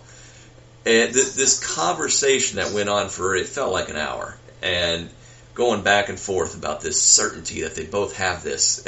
It's just, it's crap. I, I, it's a blatantly lie. It, it's it's hilar- hilarious to me. Because it's something that you can so easily learn about and know that it's crap. But people yeah, still believe the it. The only thing, they, they do, and it, it, it's ridiculous how many people believe it too, right? Like, yeah. The only thing remotely close to that that actually exists, right, is uh, if you have been convicted of uh, domestic abuse or assault, right, violent crimes, and mm-hmm. you're, you're, you know, post-sentencing or you got off on, on uh, probation or whatever it is, um, a, a convicted violent offender in certain circumstances will get a slip of paper that they're required to carry in their wallet by law that basically says if you get busted for a violent a violent crime, we're throwing the book at you. Mm-hmm. Um, it has nothing to do with assault with a deadly weapon or anything like that. It's it's a it's a piece of paper that says, hey, if you catch this person doing something violent, punish them to the full extent of the law. It has nothing to do with weapons or registration or, you know, it just, it just kills me. And, hey, I hold my students to a ridiculously high standard anyway. Like, I want my students to be good people. Mm-hmm. Because I find out that you're not a good person, there's going to be consequences for that. Especially, okay, uh, I've been an instructor for fourteen years. I've never promoted a black belt. I've mm-hmm. never done it. Um, not that I haven't had opportunity to. I've just never done it. Um, largely in part because if you are the kind of person to make up such a ridiculous story, like you physically went to your local law enforcement office and registered your hands as lethal weapons, if you're going to feed that line of crap to my face and blatantly lie, mm-hmm. uh, I don't want you to have my signature on your black belt certificate. Get bent. Yeah. That's what makes it tough about uh, promoting black belts is, you know, our signatures on the bottom of that page that says you're qualified. And I have to make that distinction going, are they?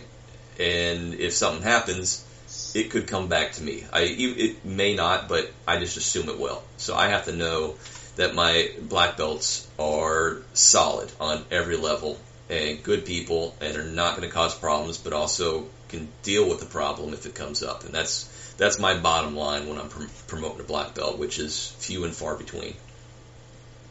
Yeah, it's it's crazy, and that's that's a good a good final point. Hey, those those of you listening, um, all six of you or whatever it is. might be eight, might be um, eight.